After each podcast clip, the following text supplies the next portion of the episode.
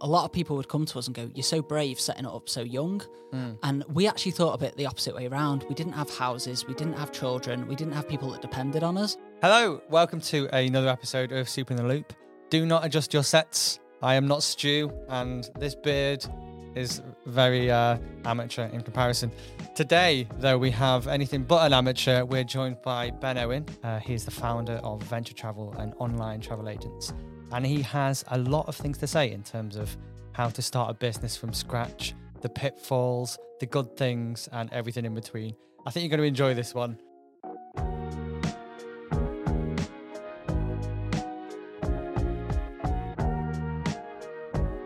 Yeah, I think where where we'll begin is in true podcast fashion towards the beginning.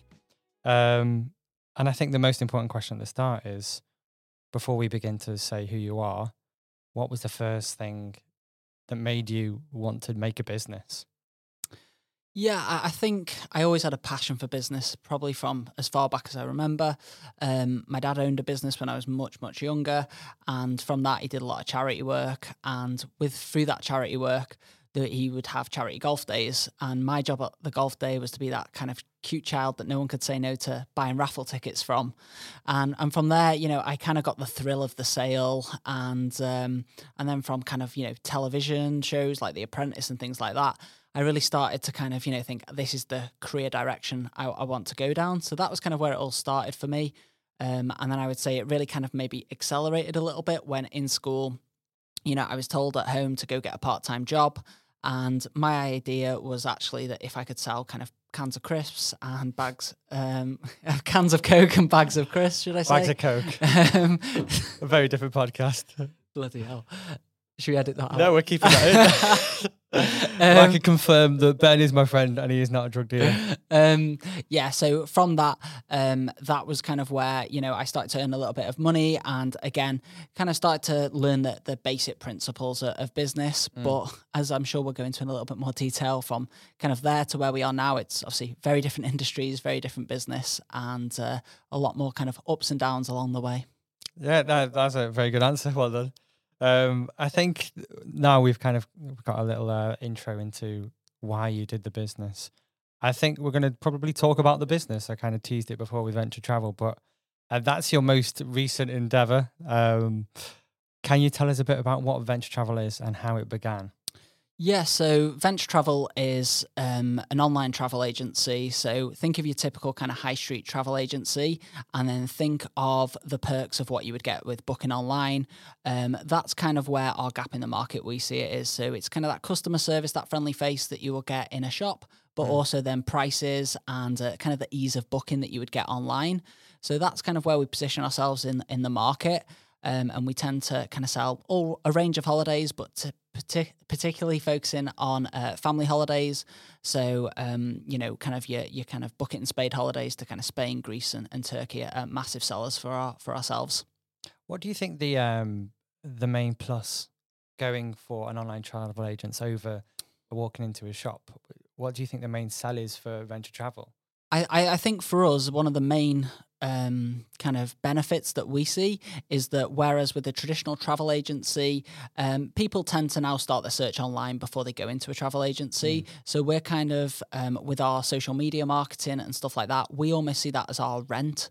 Um, that you know a shop front would have to pay rent. The you know the social media marketing for us is uh, is kind of that the equivalent. Um, but we're kind of more at the end of a um, you know a a phone um, for the customer. And I think that really helps them is that they can be sitting there on the sofa on a Friday night at 9 p.m. and obviously their local travel agency is shut. Whereas they can message us, and again, if one of us is available, we can reply and have that conversation. And you know, the amount of bookings that we, we confirm at 10 p.m., 9 p.m. at night, you know, I think that is kind of down to the ease of it, is that a customer doesn't have to take time out of work to kind of be in their office hours. So that's kind of a, a big perk that, that we see versus obviously a conventional travel agency. Yeah, no, I, I, I totally agree. I think there's a, a huge draw for that. I think having like almost like a friend booking a holiday, it's like a, a friendly recommendation because it is um, the two of you there. We'll go into the second person because obviously I know the both of you. I knew uh, Hugh from primary school and I knew yourself from sixth form. But um, can you tell us a bit about uh, your your co-founder? Yes, so um, I started the business with Hugh. Again, we met through school, and uh, and it's kind of you know really interesting that you know our accountant we met in school. Obviously, you've done some graphic design for ourselves. Mm. We met in school. Um, the guy that helps run our social media marketing I met at university. So a lot of the people that I met kind of just throughout education have really become kind of key parts of of the business. Um, but yeah, Hugh was uh, a childhood friend. Like I say, we lived around the corner from each other, and uh, again, he had the same ideas as me of wanting to set up a school tuck shop, and he's been involved in other kind of business um, ideas that we've had together. And uh, again, kind of when his last um, kind of idea, um, which was a furniture business, didn't go to plan, um, he went to work for his local travel agency. Mm. through there, he progressed within three years to kind of being um, the the deputy manager of the store.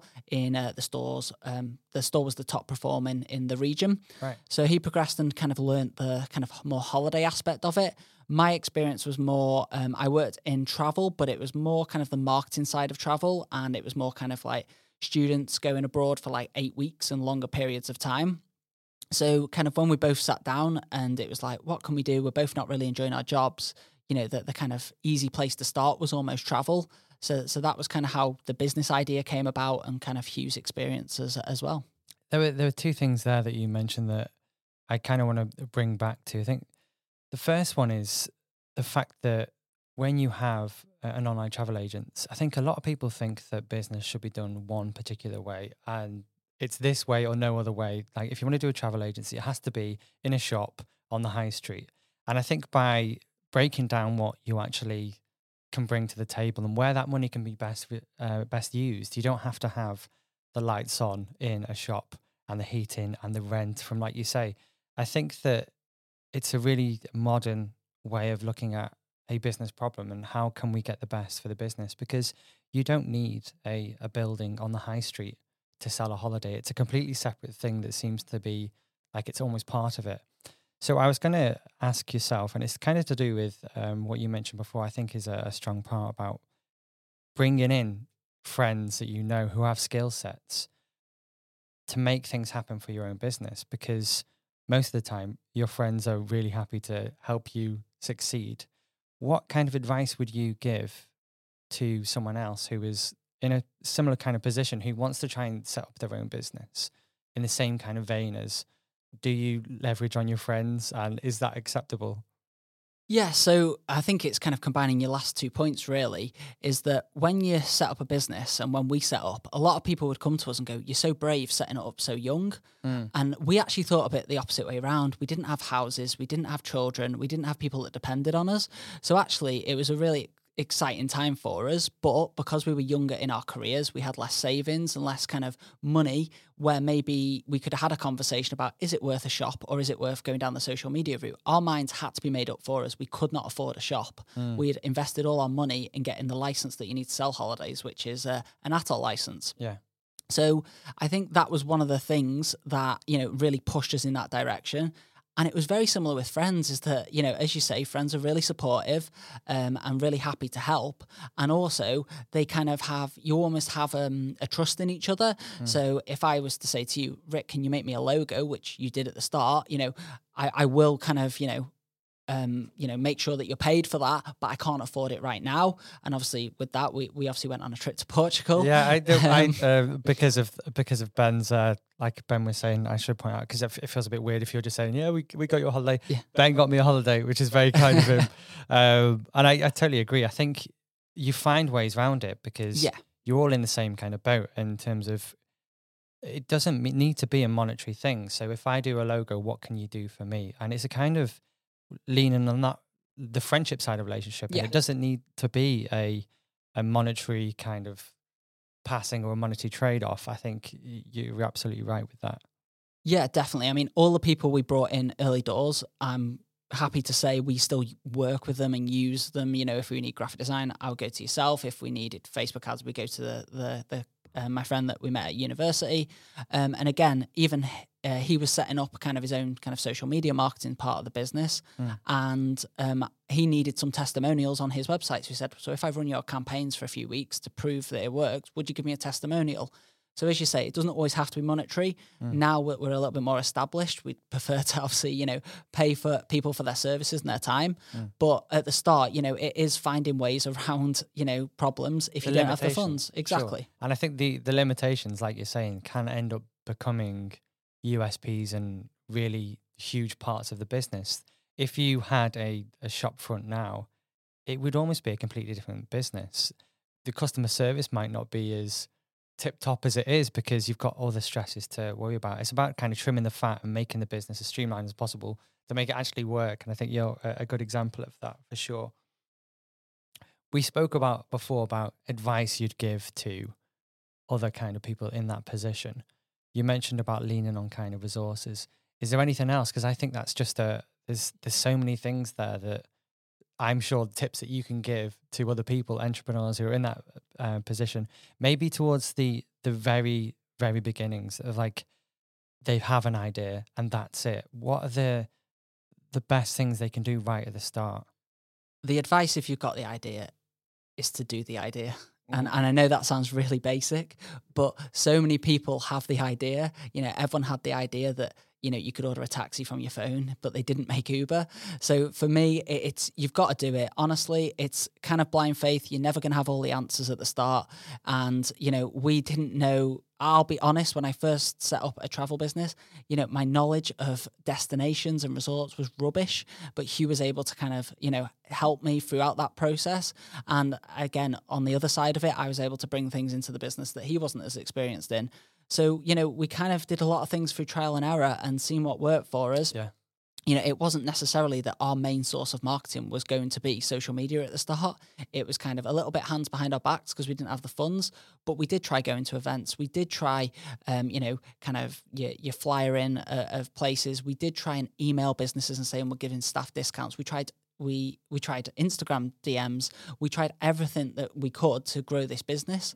And then obviously now it looks really clear cut that we kind of saw social media marketing. It all fell into place and worked. At the start, we did numerous different things, and a lot of them failed. But I think that is the key part is that we could have sat around a desk and said, you know, why don't we try this? Oh no, it might not work for these reasons, but we tried it. And I think you've got to start is, is my number one advice is that you kind of build the business and go the direction once you have a little bit of feedback, seeing what's working, seeing what isn't.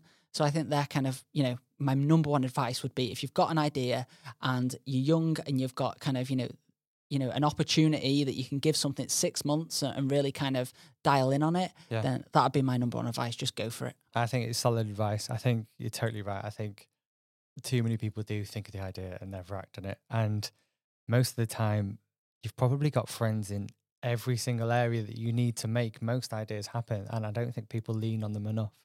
Um, you mentioned then about you had like a bunch of different failures as it went on. What were the biggest kind of pitfalls or stumbling blocks for yourself? And how did you kind of manage to get past them? There's one in particular I want to talk about in more detail, which is obviously the big, uh, the big pandemic that we had. But apart from that, is there anything else before we go into that into more detail? So going right back to school, even when we we kind of how we came up with the original business idea was there was a series of failures along the way, and we look back at those failures. And I'll give you an example. Hugh had a furniture business, and he used a really um, kind of not a very reputable delivery company to deliver the furniture products to the customer. Customers didn't get their products, and then they were unhappy. They left him negative reviews, and pretty much that put the end to that business. Um, he had to refund people and things like that. So when you're going into holidays, our first kind of thought there was how do we work with the most reputable suppliers in the industry? Because we'd seen that failure happen in the past. We set up a personalized gift company. Again, there was no money in, there was no margins. You know, people were spending one pound, two pound with you, and you were making kind of a 20p margin. So we needed something that had a little bit of a margin where there was kind of profitability for it. So again, what do people spend higher amounts of money on? Well, we looked at cars. You could look at tra- uh, holidays. And again, these kind of failures started to form the the ideas of the business of why we thought this could work. Going actually into the business itself, obviously, one of the big failures was, um, again, down to naivety and kind of learning. Was we had this customer call us up, sounded like the dream customer, a business client, needed to book flights for um, one of the people that worked in the in the business. Mm. Can he fly from Manchester to New York in four days' time? No problem. We booked it. He then comes back. He says, "Hi, that was great. Thank you. Can you now book Manchester um, to Dubai? No problem." Uh, on the third time of doing this kind of um, process with him, thinking we've got a fantastic client here. He's booking mm. for the third time in a, in a month it was all actually completely fraudulent transactions. They were wow. robbing credit and debit cards and paying over the phone with them. Now, again, having no idea, um, Barclays phoned us and said, actually, you're liable for that. You took the payments. So we then, they said, so you have to pay back all this money. Well, it came to £10,000 and we were five months into running the business. And when I say we were down to kind of direct messaging people to kind of, you know, that was our marketing spend, there was no money um, there, there was minus money in the business. Mm. That was kind of the point where we were like, wow, they've literally just put us out of business. And and then we had that moment, as I think everyone does, where you go, wow, this is it. What yeah. what idiots? Um, and then we thought, no, we've got to fight back. This is not right. Why did why didn't Barclays give us any training? And so we fought it with Barclays and um, kind of to cut a long story short, you know, we won the case with Barclays, but there was a massive, massive learning curve of where's a customer coming from? How have they heard about us? Um, you know, can we trust their payment? Mm. And obviously, if you take a payment kind of over the phone, you're liable. But if you take a payment via bank transfer, the customer is liable. So again, just learning those little things um, that can kind of, you know, make your business smarter and obviously, you know, um, make sure that, you know, you don't have a repeat of that. Did you think it was it? Did you think that's that like wow, oh, we're done? Uh, the venture travel is the, like the the sofa thing, the previous thing, and it's going on to something else. At that moment, were you like, well, we can't, we can't do anything? We opened the letter, and it was just like jaw dropping of like, oh my gosh! And my first thought was actually to fight back, uh, yeah. but it was to fight with Barclays. It was to fight with our ATOL provider. Why didn't anyone tell us this? You know, give you know, we should have been briefed on this. And then you come to the realization, no, this is just naivety. It's like you know, oh, this is the oldest trick in the book. And well, it's like, wow, we're just young people in travel that have just never experienced it.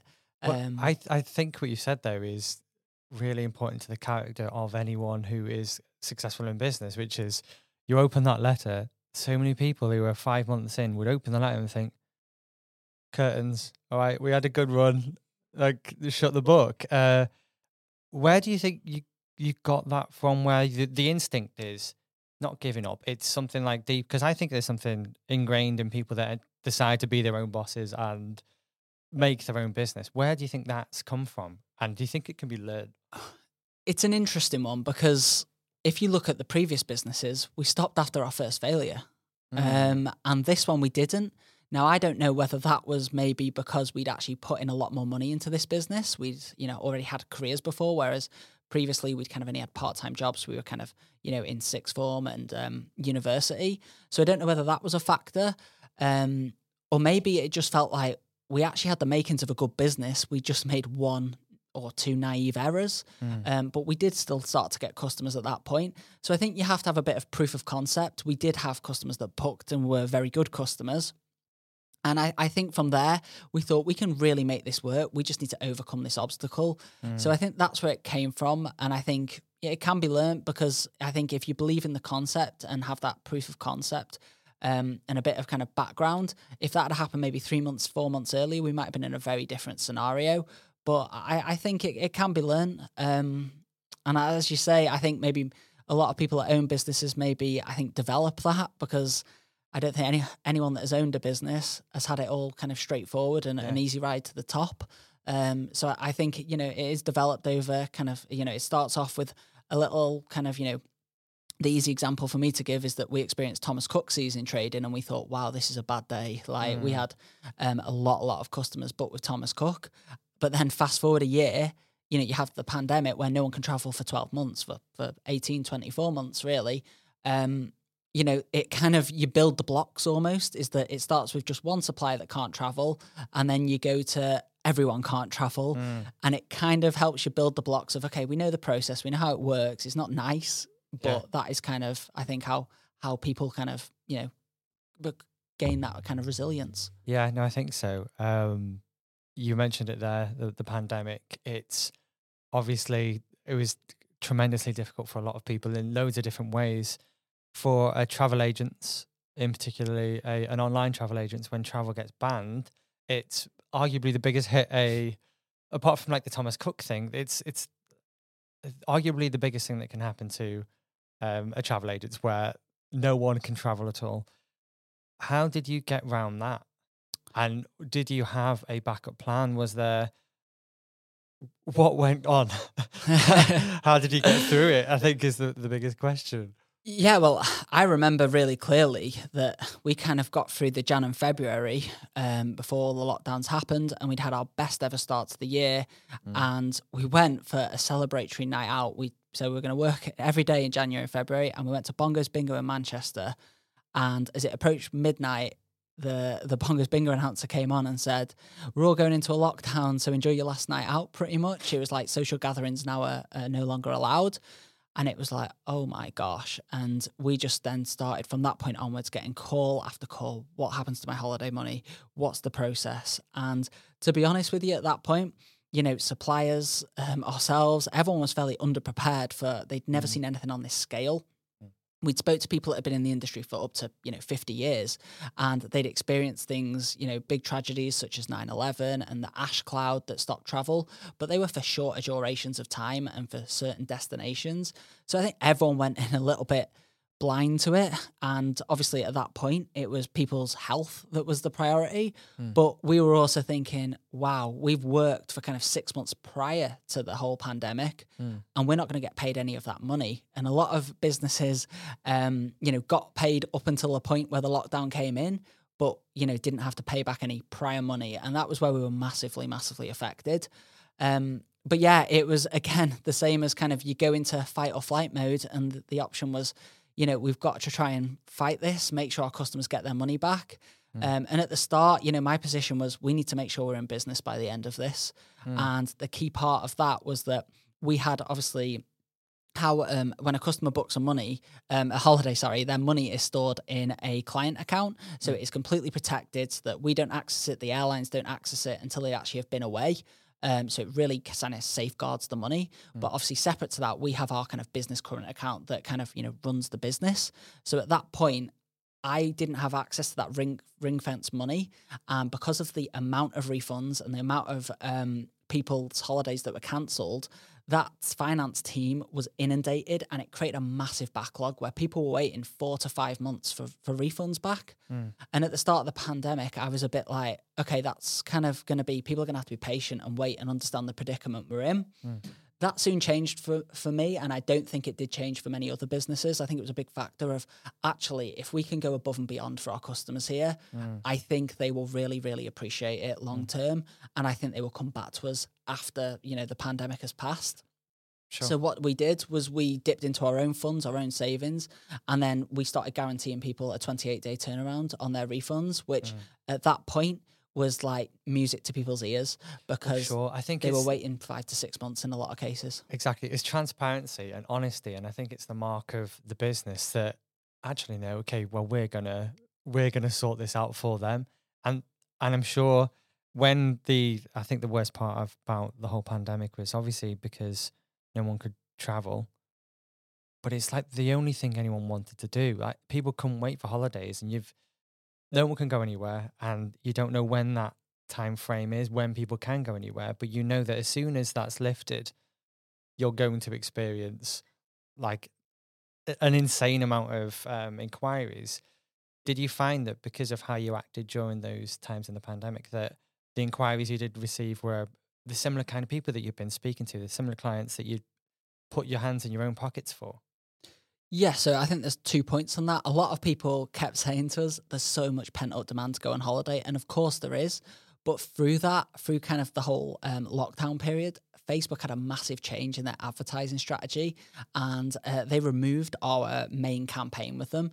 So we were actually at a point petrified thinking how are we now going to make our marketing campaigns work so although there was pent up demand can we capitalize on it mm. now it turned out we were able to and uh, you know kind of hindsight's a, a, wonderful thing but at the time that was a real worry was actually we know we can kind of come out of the the um, pandemic but mm. after it, we have to sort out our whole marketing strategy again that had built the business to where it was. Yeah. Um, in answer to your question about customers coming back to us, yeah, we saw kind of higher repeats than we had in any previous year. And, um, you know, I remember one case, you know, travel is massively um, based on obviously the product with a lot of different companies is the same. So it does come down to price um, and competing on price. And I remember one customer saying, "You're actually a touch more expensive than um, than another quote I've had, but I'm not even going to ask you to discount or beat that price." He said, "You were so fantastic during the the kind of pandemic um, and getting my money back. Um, we'll book it with you straight away." And it was kind of, you know, it was a small amount Oh, of. nice, we could have discounted and done that price, but it was so nice to hear that, you know, people are coming back to us. They are trusting us. We are building that rapport, um, and it, it was really nice to hear Mm. that you know people appreciated the, the lengths that we went to because um, probably you know something that we could have done a little bit better was actually telling people a little bit more kind of the lengths we went to for them.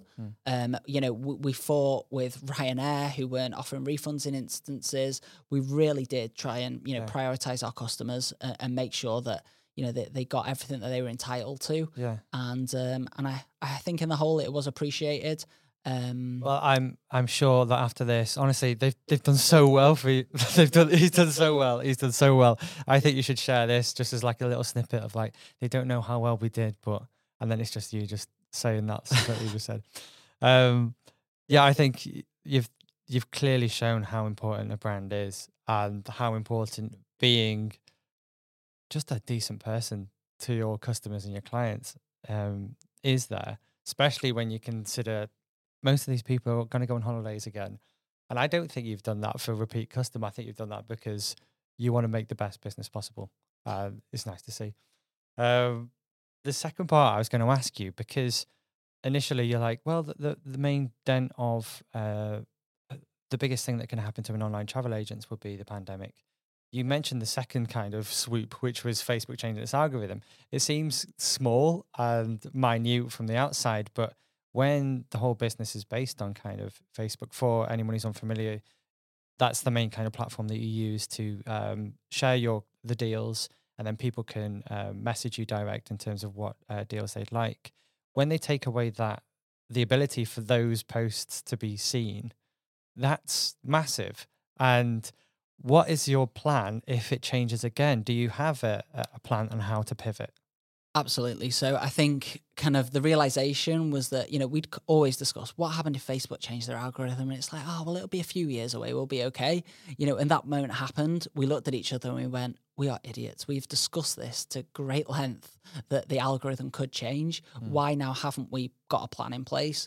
So the first thing I really went back to was what we already have, which was an email database. And we just made more use of it. We did used to send the odd email, but you know, making it a little bit more professional, um, you know, a little bit more tailored um, to the customer. It gave us again a different avenue to, to kind of contact our previous customers, which was really important. And then the other thing was, you know, just having a little bit more focus on the likes of Instagram. Um, when TikTok first launched, you know, I kind of put us straight on there. I would, I checked a lot of the travel businesses that you know everyone will have heard of, and we were on there before them. Now, I, so I think there was kind of, you know, that came from that kind of you know the the Facebook algorithm changing that we need to be on these platforms. We need to try and capitalize when they're there. And obviously now we have a little bit more kind of funds and things like that. You know, we are looking at potentially going into kind of a, a shop front basis just to have the two elements to the business, um, because there is still demand for that. And uh, and again, that's just a further diversification. You know, one step further away from just being a Facebook page. Um, and again, you know, this week, in fact, we, we've kind of had our website redeveloped so that you know to get the Google traffic, you know, increased and things like that. So we are always thinking of that. You know, that the saying is that it, you know, um, any kind of company shouldn't be over kind of you know ten percent of your actual business. And being completely honest, right now, Facebook is uh, you know a- much higher percentage of that for us. Um, and and uh, you know one of our conversations we're having for 2023 is to diversify our Facebook, but also diversify some of the suppliers we use, just again so that they don't have too much control over the business because you know we've seen how it can impact us in the past. Sure. No, definitely. Um, you mentioned the the future there in terms of what's to come. New website. I've seen a bit of it. It looks uh, it looks decent at the moment. Um, the you mentioned a shop front potentially being uh, something that you'd go down the route of. Has that been brought about the potential, um, the way that the uh, the kind of the pandemic has affected things and the way that you've seen that Facebook can affect things? Is it based on what can we rely on that? And also, I feel like the way that you've pivoted and you've noticed that, hang on, something's happening here. New social media platform, we can capitalize on that. I think a lot of businesses miss that speed bumps are actually launch pads if you look at them in the right Yeah. direction. Um, so yeah, um, did you? Is the plan for the the shop based on a pivot, or is it because it was always part of the plan? I think it's a, a pivot. And I also think it's an opportunity that we've seen. We Mm. now get a lot of customers. Um, in the past, we had customers all over the UK. That's the perk of, of social media marketing. Um, but we're getting more and more demand locally as recommendation, word of mouth spreads about the business. Mm. And a lot of people say, "Do you have do you have a shop front?" And the answer is obviously we don't, but you know we can book over the phone or via email. Um, so we've seen that demand, and also, you know, it, I feel like it's the next um, stage of the business to have kind of that online presence and also that offline presence. Um, and you know, at the moment, it is just myself and Hugh, and the business is at a point where it can grow next year, but it will be kind of maybe getting towards a capacity that we can't actually, you know, manage this. So we would have to employ someone, and then we think well, we could employ them to kind of do just the social media part of the business, or they could be in a shop front um, that could also act as our office. So still do the, the social media part of the business, but also just add another element to the business, another dimension. You know, some people aren't online. And again, it just opens us up to kind of a whole other uh, dimension. And also another thing that we found when I mentioned about diversifying out of different suppliers, um, Facebook seems to really suit us for the family market. But actually, what uh, the type of people that will come into an actual kind of physical shop presence, they're more people that maybe want to book more complex itineraries. Um, it's a lot harder online to book something like a multi center, so going to maybe New York and then Mexico, or Dubai and then the Maldives. So again, it just kind of adds a new dimension to the business into different products that we sell, as well as obviously, um, you know, a, a new platform for, for people to you know um, book holidays with us. Sounds exciting. Is that the main plan? Is there anything else, or is that, or is the rest there kind of secret for now? No, there's no there's no secrets. You can you can ask away, but yeah, I think at the point now where we're at, um, you know, the, the next step is growing the team. We're, Mm. we're becoming, you know, we're working a lot of the time um, in the business, and we want to spend a little bit more time working on the business. Um, and I think that's kind of a key thing, really, is that when we're doing inquiries and um, booking holidays, they're obviously great. That's what grows the, the business.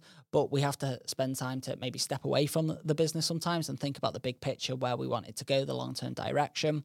And uh, and I think you know, long long term, we would like a, a bookable website. And I know for kind of a lot of people, you know, a bookable website in their kind of industry is very simple to implement. In travel, it's a lot more complex, um, and you can spend a lot of money and get it very wrong because every quote is unique.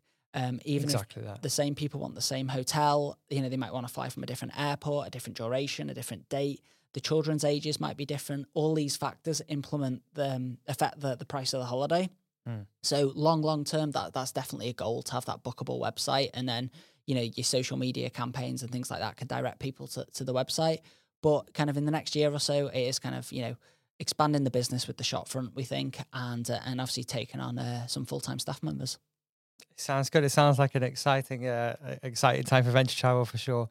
Um, I'm going to kind of wrap it up there, but there's one last question I'd like to ask, and I always kind of joke with you about how um, how you love business so much that you do little things like there was an interview that you went in one time you brought in like a little basketball. Those little things like that are hugely important, I think, for to stand out in front of uh, a potential client, a potential employer if there's one thing that you've noticed during your whole time through your career that's been the thing that's the standout way to grab attention or the standout thing you've done in terms of gaining result standing out from the crowd what would you say is the, main thing that you've that you can think of or springs to mind when i mention that Do you know what I would say? It is actually addressing the elephant in the room is probably the best way to put it. And I'll, i'm not an elephant I'll I'll give put a little bit more context to that. But at the very start, when we wanted to do a poster, um, we were we were going to look at all these different posters telling people how amazing we were. Mm. And it's really hard in a poster to capture someone's attention and then give them that, you know, we can do low deposits and we have free child places and X, Y, and Z. How can we put a little bit more kind of, you know, meat on the bone without it just being loads of words on a page that no one's going to look at? And we just went with a really simple idea of we're really good at holidays and we're really bad at posters. And we've done a campaign with Soup ourselves Mm. where we had a TV ad campaign uh, Yeah. going on Sky TV. And again, we thought, oh my gosh, like Jet2, TUI, they are spending hundreds of thousands, if not millions of pounds on their advertising campaigns with, you know, um, companies. Mm. Unfortunately, we're not in a position to do that. So again, we thought our advert is going to look rubbish compared to theirs. So we went with the whole Embrace it. campaign of let's embrace it, let's em- embrace the elephant in the room of Mm. people saying that's a really rubbish advert. So we made the worst TV advert we could and said we're really bad at TV adverts, but we're really good at holidays. And I think you know, em- you know, embracing that kind of Mm. uniqueness that makes you stand out. We had more messages about campaigns like that than telling people all the amazing things amazing we are. holiday is, yeah. Um, it was short, it was snappy, it was to the point, it was simple, easy Mm. to understand. But I think it also gave people a little chuckle, a little laugh. Sure, it, it- comes from a place of personality. Yeah. It sums up you guys more than anything else really could have done. Exactly. I, I can give you a thousand reasons why you should book with us over someone else. But actually, it's just that we're good at holidays and we're bad at the form of advertising that we're, we're showing you on. And I think just keeping it simple um, and letting people learn as they go through the process, because all we really need you to do is just inquire with us. Then from there, we can tell you that we actually offer a low deposit on this holiday or there's a free child place on this quote. Um, and then people can start to learn about us um, over time. And sometimes at the very start, you know, it's very easy just to give people all the information. But I, I feel like that was kind of a, a key thing for us of just keeping it simple, but you know, addressing the, the elephant in the room um, and, you know, not being scared to, to stand out and, and be a little bit different. I think that's a, the great answer to end on. Um, and I just want to say thank you very much for, for coming in. Um, Thank you for you've having been me. a great guest, uh, great answers, and um, thank you very much. Thank you, Richard.